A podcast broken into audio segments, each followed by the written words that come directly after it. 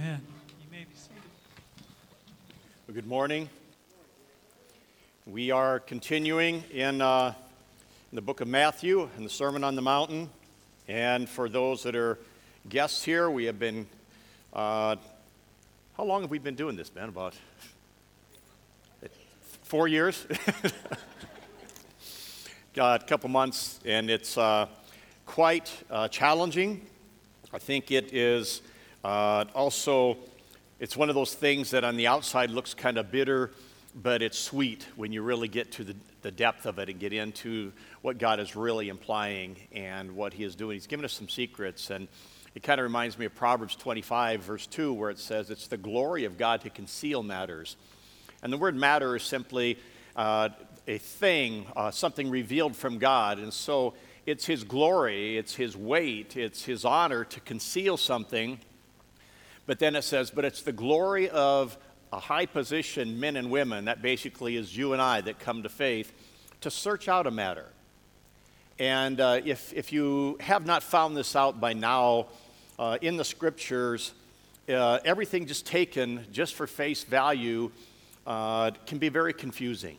Uh, and if you don't look somehow down underneath the surface and try to go ahead and look deep enough, uh, to see. It is amazing when you get to search out a matter and the revelation of God's life get, comes out. It's, it's refreshing. Uh, a, a, warning whenever you seek something and God's uh, revelation comes out, He's usually going to be speaking to you, not your neighbor.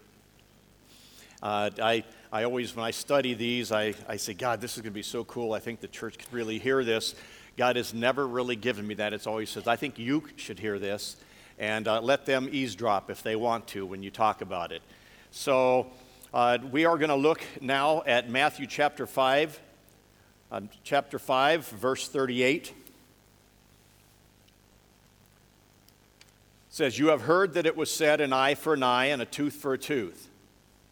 But I say to you, do not resist him who is evil. But whoever slaps you on your right cheek, turn to, your, to him your other one. And if anyone wants to sue you, Take your shirt, let him have your coat also. Whoever shall force you to go a one mile, go with him too. Give to him who asks of you, and don't return, and don't turn away from him who wants to borrow from you. Well, don't everybody leave immediately for this. This is uh, a tough, and I know that uh, everybody here is in a different situation. Maybe even today you're in a different spot. And so there are some really difficult passages here, especially in the circumstances that you might be in. You may be in situations where people are wrongfully uh, abusing you, and or maybe you're in a situation where you were taken to court falsely. Uh, maybe you've been in a situation where you were wronged by an insurance company when you've been paying insurance all this time and then they don't cover anything for you. And so in these situations, you're saying, well, what, what do you mean? I'm supposed to turn the other cheek and, uh, and give back to the insurance company more money? Uh, what am I to do? You see, these are not easy things to look at. And so we'd be foolish not to go ahead and to look and search out a matter, to go deeper than what just it looks like on the outside. There is a, a few ways and through hints in studying Scripture that I think are important. When I was studying, uh, kind of in my studies of how to come to know the Lord and study His Word, there were some things called axioms. Axioms they give of these are different truths that you need to know in interpreting Scripture. And one of my favorite axioms in the Scriptures was an axiom that says, let Scripture interpret Scripture. So when you come across a verse that looks inconsistent, it doesn't look uh, really clear, well, rather than go to your own wisdom, go and find in other places in Scripture where things are going to help interpret that for you. That's the wisest way to not make mistakes in interpreting Scripture. In doing so, it's also wise that you go ahead and as you begin to do that, seek counsel from people that somehow know the Scriptures, that you respect, not only in their study, but you look at their life.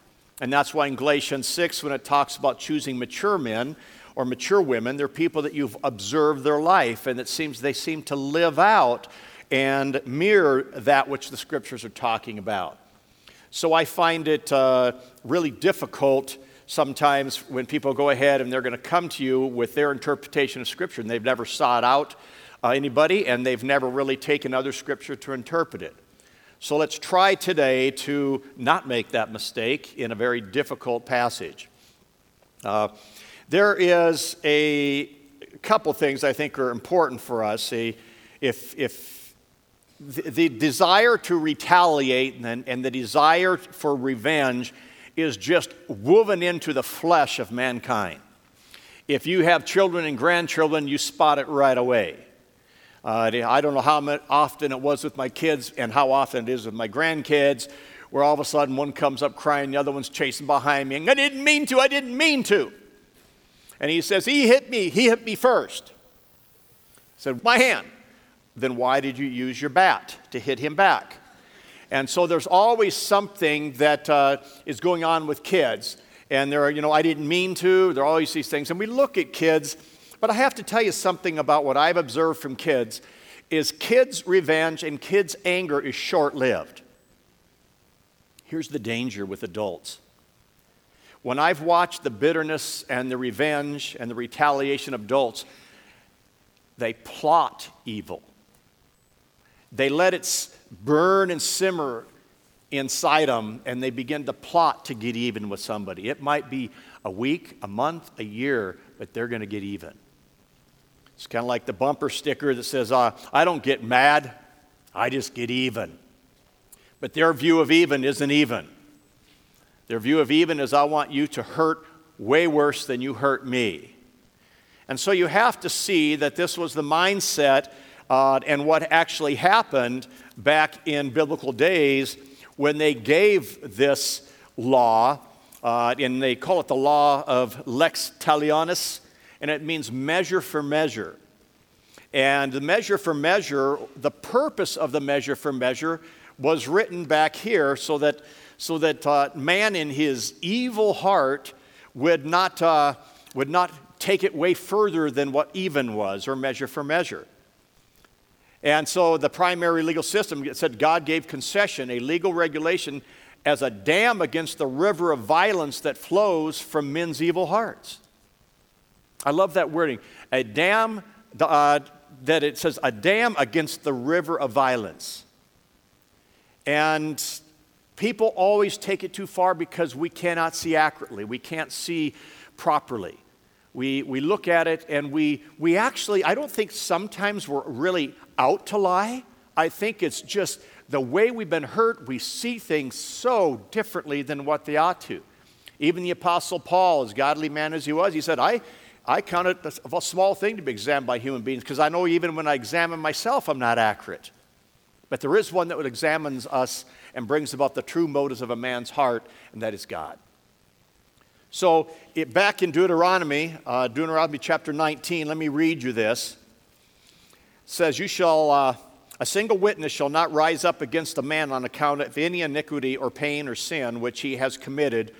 On the evidence of two or three witnesses, a matter shall be confirmed.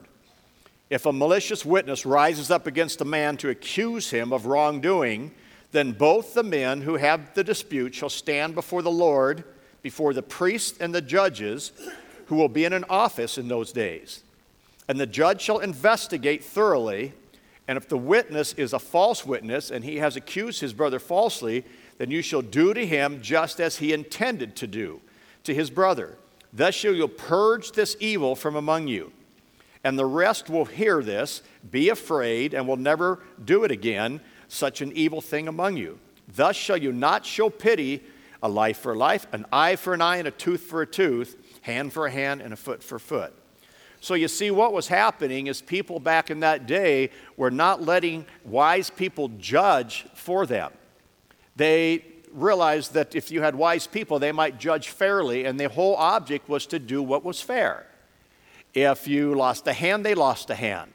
You didn't lose two hands. And so they were to go before the courts. And this was and is what our courts try to do today. It's a good law. Jesus wasn't gooing away with this law. He wasn't saying, You heard it said, an eye for an eye, bad idea. He was saying, No, good idea. For the justice and, and, the, and the judicial and the church situation, this is a great idea and still is a good idea.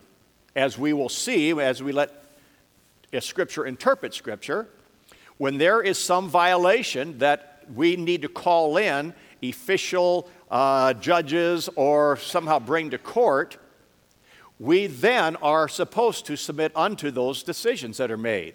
That's why it says in Romans 13 that you're to submit to every institution that is over you, knowing this, that every institution that is over you has been placed over you by God. Therefore, you do not resist this institution, or else you find yourself resisting God.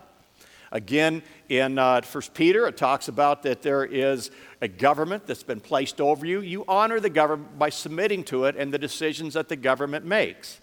It even says that if you're under the authority of a church gathering and a church council, a church elders, and you go ahead and something needs to be brought before them, you submit to whatever they would come away with with that decision. That is still in practice. Jesus was not doing away with that at all.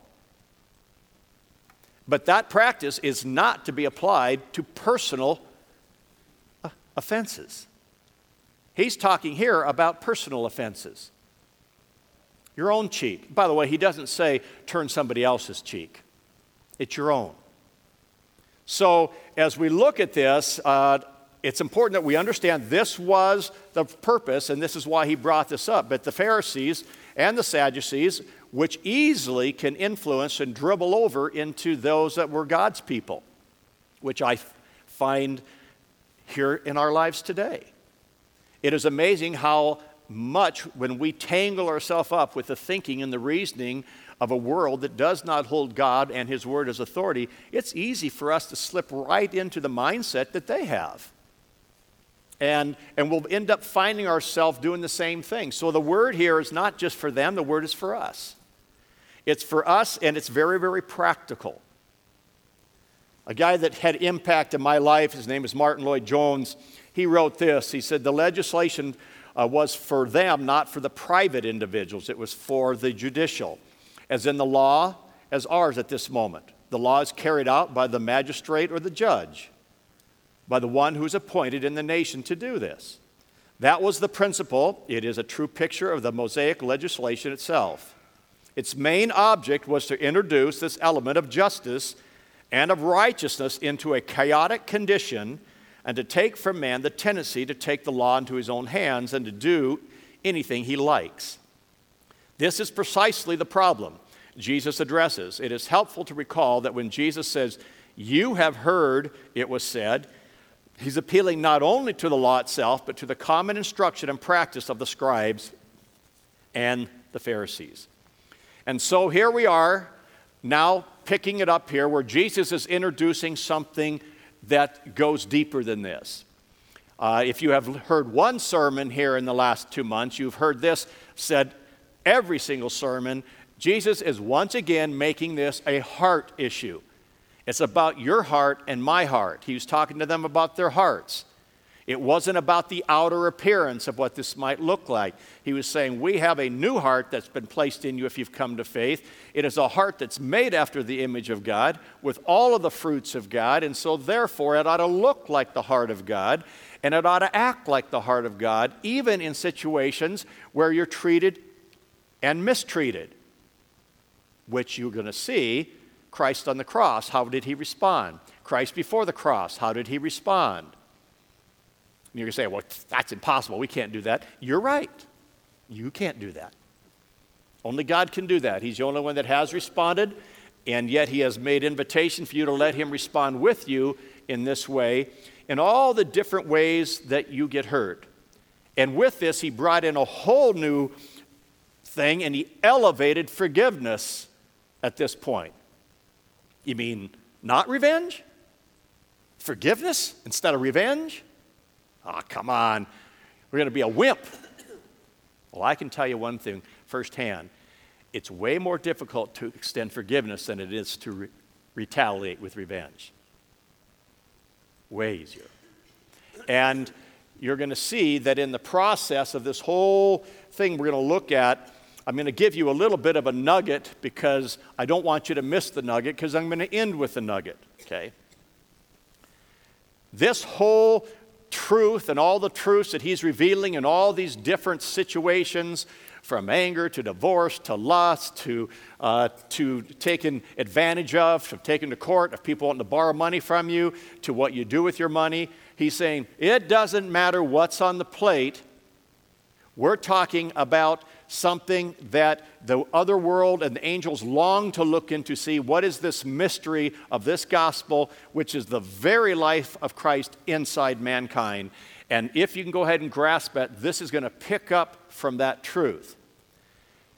So if you came here to get the answer to what do you do when somebody's mistreating you or slapping you on the face, and I'm, and I'm not talking physically at this point, although that can happen.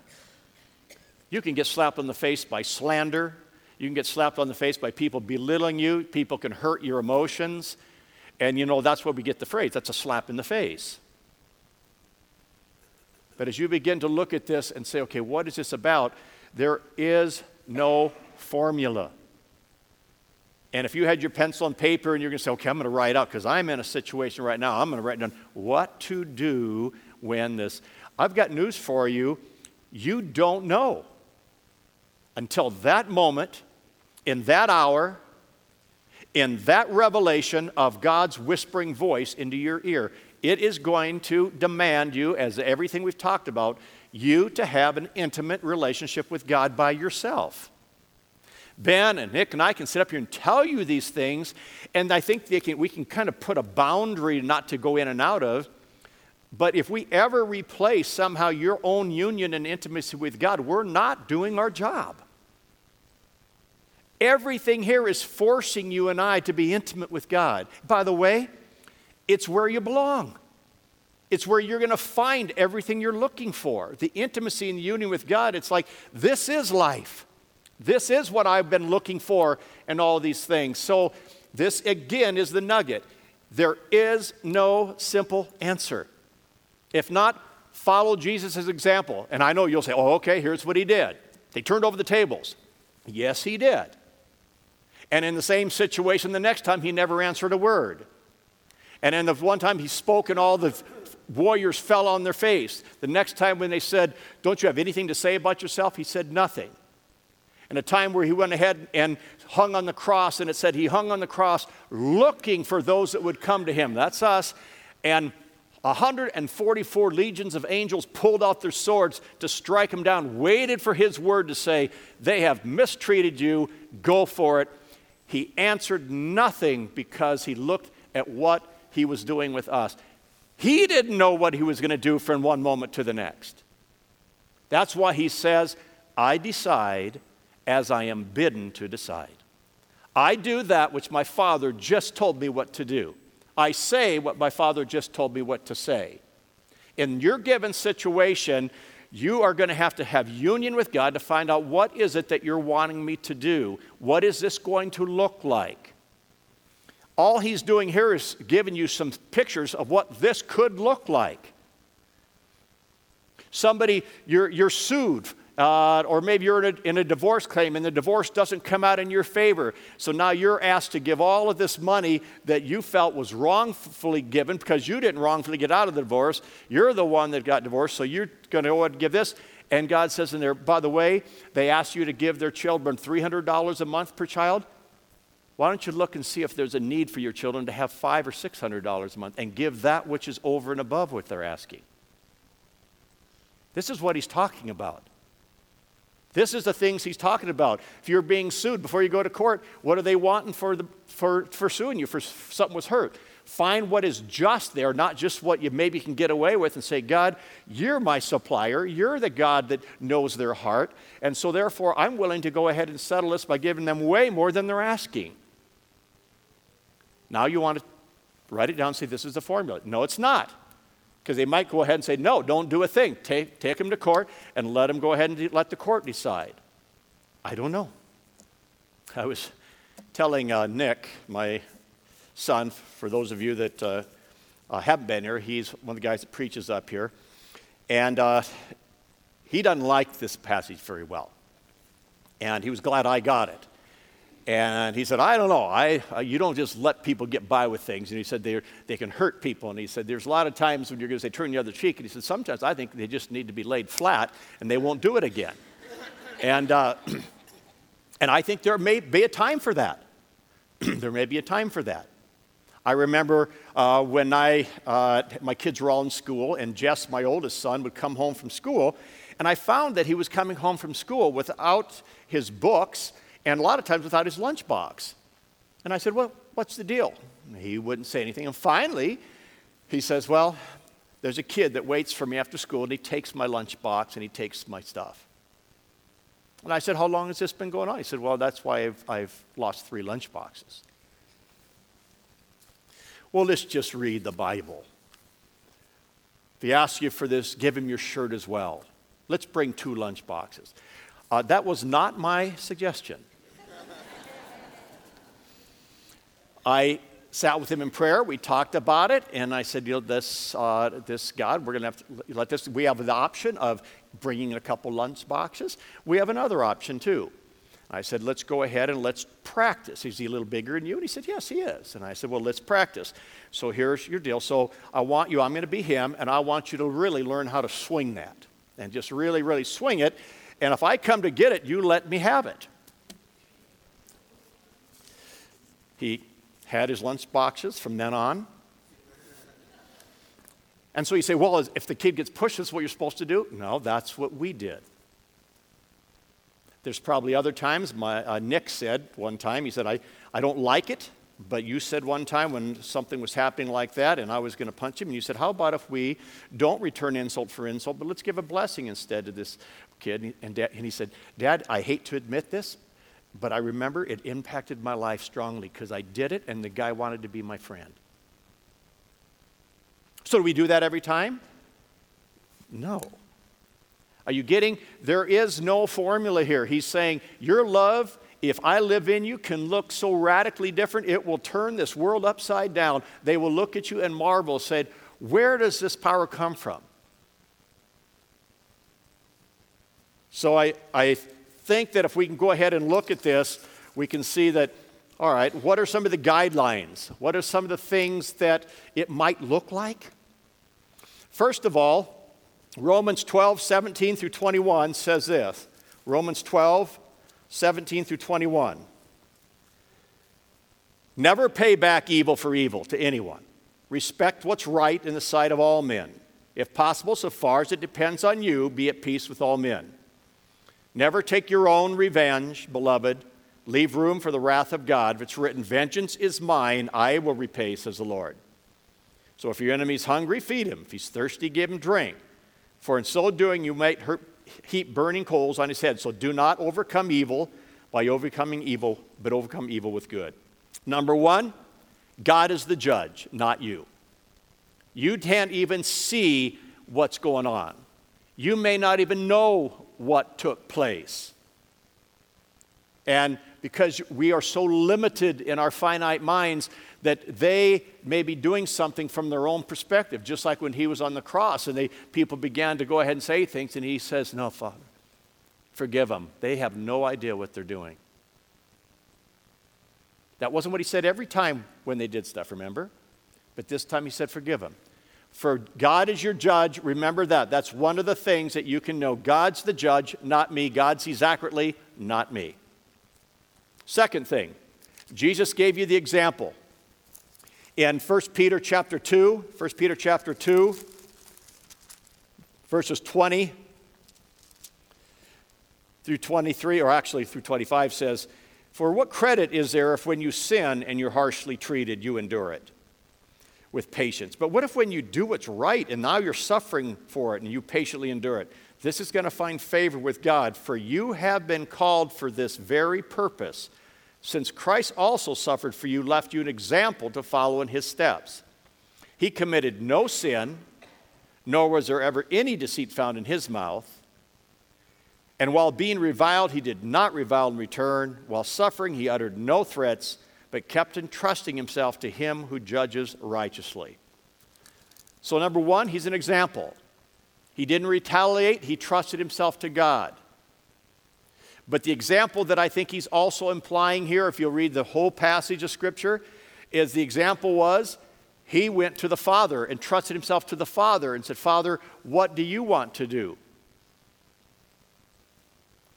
If you've read the rest of the book, next time he comes, he doesn't come as a little baby. He comes in all out war. He will set right what is wrong. He will be just when he comes. And I would want to be on his side. Okay. So, how do I know what to do? I guess you better ask the Father, what do I do? Because it's wide open to many different situations. People harm you and they, uh, they want your coat. Well, not very many today come and ask you for your shirt. But they may ask you for some things that are yours. They may ask you for something, especially in terms of even not only your, your physical possessions. They may ask for a lot of things. Maybe they ask for your lawnmower, your, your new riding lawnmower, and you just got it and you're a little nervous. I remember when I lived right over here and I had a lot of grass and I got a new lawnmower and I was so tickled. And uh, somebody borrowed the lawnmower, and the first day hit a stone and just bent the blade. So, what do I do? This is where this comes into action. I can go ahead and say, You took that, I, I, you might have thought you were doing a service, but you bent the blade. I'd like you to replace the blade. And I'm not saying that would be wrong. Or you go ahead and say, I thank you for taking it, and even on your own initiative, trying to mow the lawn, here's some money for doing that for you for us.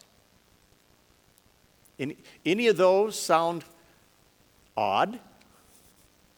And this is what he's talking about. This is what he's talking about. Sometimes you just maybe aren't obedient and you're not silent enough. I shared the first service an illustration, and actually, I didn't know my wife was here the first service. And so I used her in the illustration. Uh, I did ask, did I get the story right? She goes, You know my memory. I have no idea. I don't remember anything. So, but what happened one day is, uh, I don't know why she ended up driving, but she picked me up and she was driving. And I remember we were driving down, we had an old Bonneville car, and we were driving down the hill from Rimrock. And it was, well, my anniversary was 44 years ago yesterday, so it was two years into it, so about 43 years ago, 42 years ago. We're driving down the road and some guy comes barreling up, and she might have, I don't know, she might have pulled in front of him. Uh, but he blared on the horn and blare, blare, blare, and he got right on her tail like this. And then he went around her and he rolled down his window and he yelled out quite the profanity towards my wife. And I remember thinking at the time, What should I do?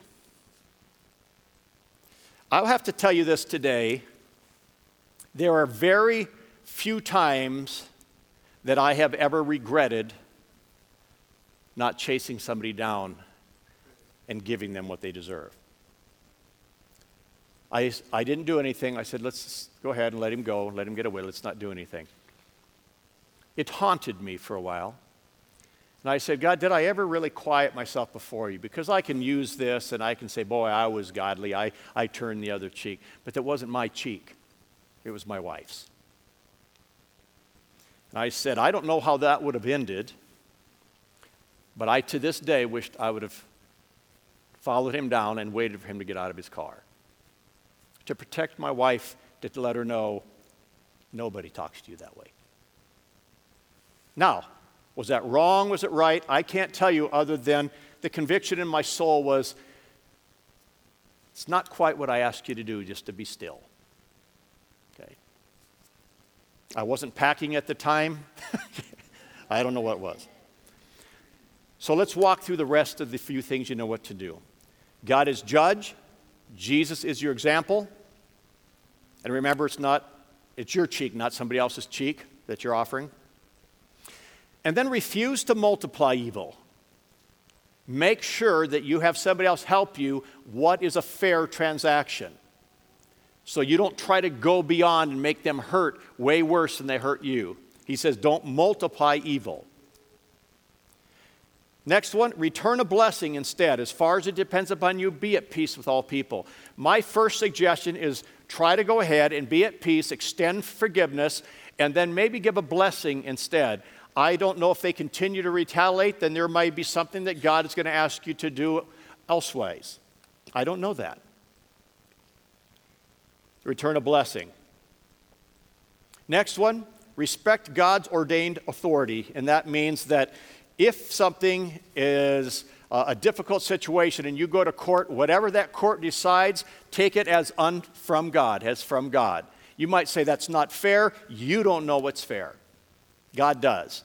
So respect whatever it is that He gives. And matter of fact, sometimes it says, even if it's going ahead and it looks like it's not fair, but it's favoring me, then I want to go to the person that, that uh, sued me and didn't get what they deserved. I want to give them more than what they deserve. I want to be willing to do that. Father, how much do you want to satisfy them? They have a need that maybe it's beyond what they could come up with. So, therefore, submit yourself to the authority. If there's abuse going inside your home, if there's stuff going on where you're uh, physically being abused, the scripture says that is a violation of the law. That's a crime. It has to be reported. You're not not turning the other cheek. If you don't report it, you're violating your authority that God's put over you. Also, entrust yourself to people you entrust, even in the church, where they can help decide between different people matters. I've had this happen in my life a lot where people were just, they couldn't decide. They were as far east as west making decisions. And they said, Would you and another person come in and help make a decision for us? I said, On one condition whatever we make, you both receive it as a gift from God. If it doesn't look favorable, then you receive it. If you're not willing to do that, I'm not willing to stand in that place. That's what it asks us to do. So respect the authority. Romans 13, 3 through 4 says that. Next thing is extend forgiveness at all circumstances when you've been offended. Make sure you do that first. Ephesians 4 says that, uh, let me read this to you.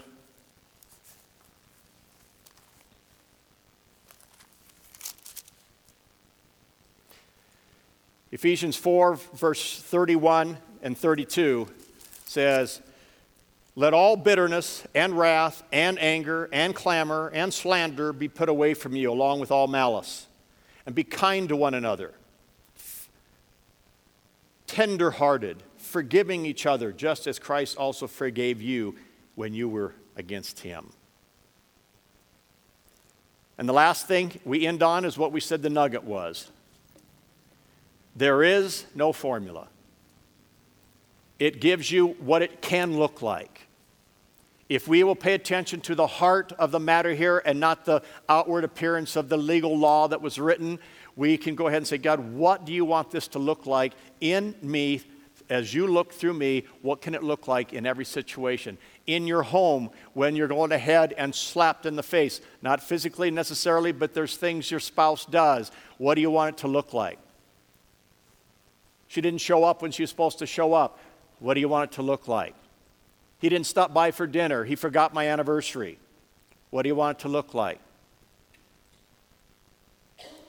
And I can't tell you the answer every single time. It's not going to be, other than I do know this, it's going to say extend forgiveness, do what you can to be at peace with all people. Now get quiet with God, alone with God, and say, What do you want to do? So that I don't continue to encourage and enable certain behaviors and sin or to the place where I say, you know what, God, it's just not that big a deal, and I'm willing to go on. As I go ahead and pray, Tom's going to come up. Tom, uh, God gave him a song just almost supernaturally, just bang, and it was there. And I think the song's appropriate for the words that we're talking about. And so, as he does a song, let that song be your prayer as he sings.